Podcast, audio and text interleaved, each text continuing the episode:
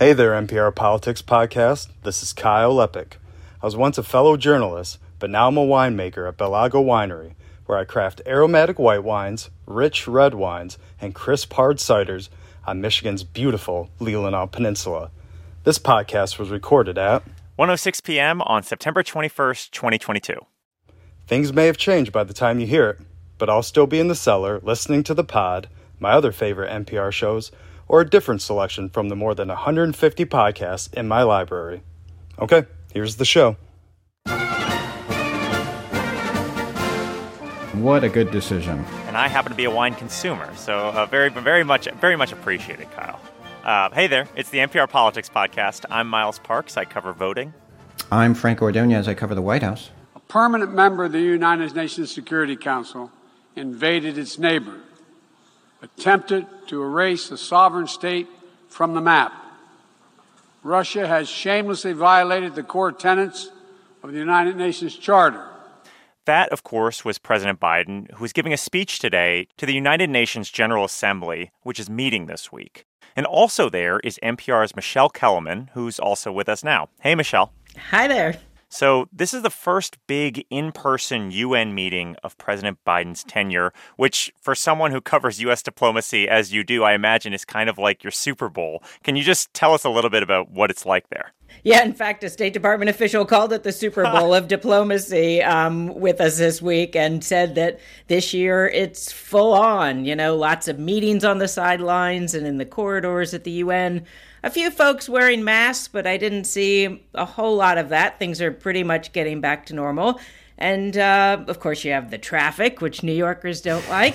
and the protesters are back, especially protesting um, the Iranian president's visit here in New York. And we'll touch on that, uh, Iran, in just a little bit. But the biggest international story right now, and for the past seven months, is Russia's invasion of Ukraine. Franco, can you talk a little bit about how the war in Ukraine has kind of cast a shadow on all the speeches today.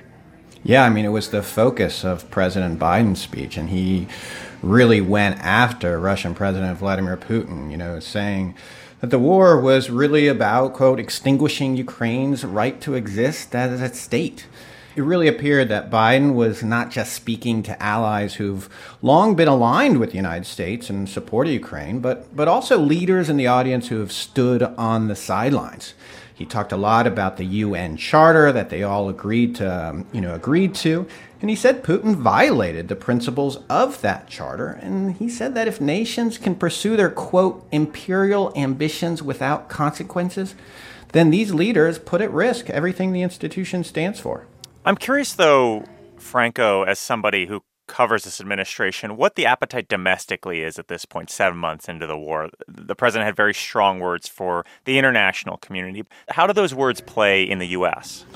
The United States has contributed over $15 billion in aid, the White House told us this week. And that includes $600 million in, in just recent weeks. So there is definitely domestic appetite. They wouldn't be spending this amount of money if not. That said, there are some Republican House leaders who have been reluctant to commit to continuing such high amounts of aid.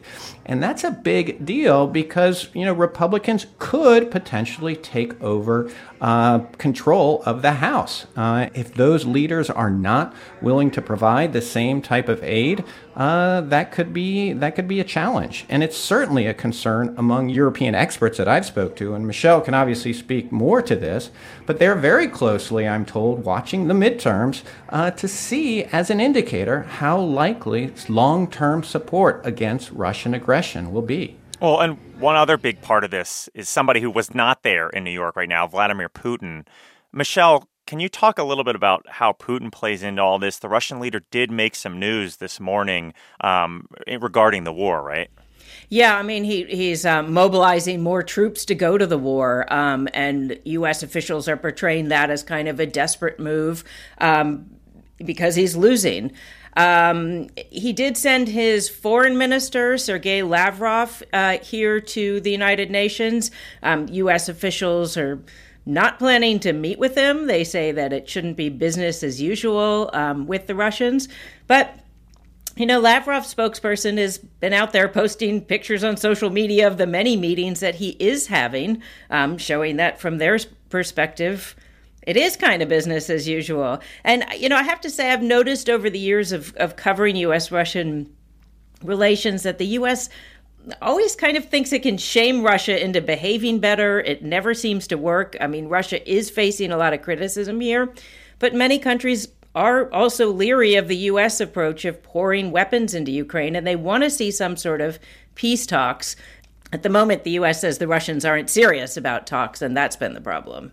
And Michele, I'm curious what you make of something else that Vladimir Putin said today, where he seemed, if I'm not mistaken, to kind of allude to potentially nuclear military conflict. Yeah, I mean, he's been doing this kind of nuclear saber rattling um, since the beginning. Um, there is a lot of alarm among U.S. officials about uh, the potential for that. Um, but at the moment, it seems very unlikely that he would do anything. At least that's the that's what most experts I'm talking to are saying. If, as one U.S. official put it to us this week, you know, if Russia's a pariah now, just think about what it would be if it did something that dramatic in using nuclear weapons. And before we go to the break, I want to touch on US China relations. Biden made some news recently in an interview talking about the US's willingness to defend Taiwan in the case of a Chinese military invasion. And he also referenced that in his speech today. We do not seek conflict. We do not seek a Cold War. We do not ask any nation to choose between the United States or any other partner. But the United States will be unabashed in promoting our vision of a free, open, secure, and prosperous world and what we have to offer communities of nations. So, China's President Xi Jinping is not at the United Nations meeting this week. But, Franco, what do we know about the U.S. efforts since Biden's comments to kind of smooth over the U.S. China relationship? Yeah, it was interesting listening to him today. I was definitely listening to see how he would characterize it. And not surprisingly, he did not go as far as he did in that 60 Minutes interview, where he seemed to commit U.S. forces uh, to go to help defend Taiwan in the event of a Chinese attack. He did reiterate, you know, the commitment to the one China policy, but he did not uh, go so far as he did um, in the past interview. And Miles, I think really the way he's presenting this is kind of we're here to uphold international norms, you know, and he's contrasting that with Russia, which is violating the UN Charter with its war in Ukraine, and China, which has given diplomatic cover to Russia here. Um, you know, Biden's main message is the U.S. is ready to work with countries on the issues that they care about climate change, food and energy security, combating COVID 19, healthcare issues. Um, but it also has to be in the context of upholding international norms, and that's what this place is all about. All right, time for a quick break. We'll be back in just a second. And we're back. And another key country that President Biden focused on in his speech today was Iran, which is facing a slew of anti government protests right now. Michele, can you just sum up the state of U.S. Iran relations after seeing the president of Iran and then President Biden speak today? Yeah, well, I mean, basically, they've been talking indirectly about trying to revive this 2015 nuclear deal that the Trump administration left. And those talks are really at kind of an impasse right now. Um, the Europeans who have been mediating say the ball's in Iran's court. Iran's president, Ibrahim Raisi, said he wants guarantees that his country will get the sanctions relief that that is supposed to come with getting back into this deal. And he had tough words today for the U.S., saying it was the U.S. that trampled on the 2015 deal. He also said he'd like to see President Trump face justice for ordering the assassination of Qasem Soleimani, a top Iranian general.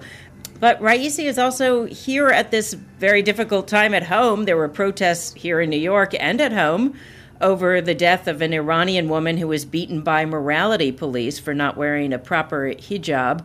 So he talked about human rights in the floor of the General Assembly today, but it was all about Western hypocrisy about human rights. Franco, what else are you going to be watching as these meetings continue?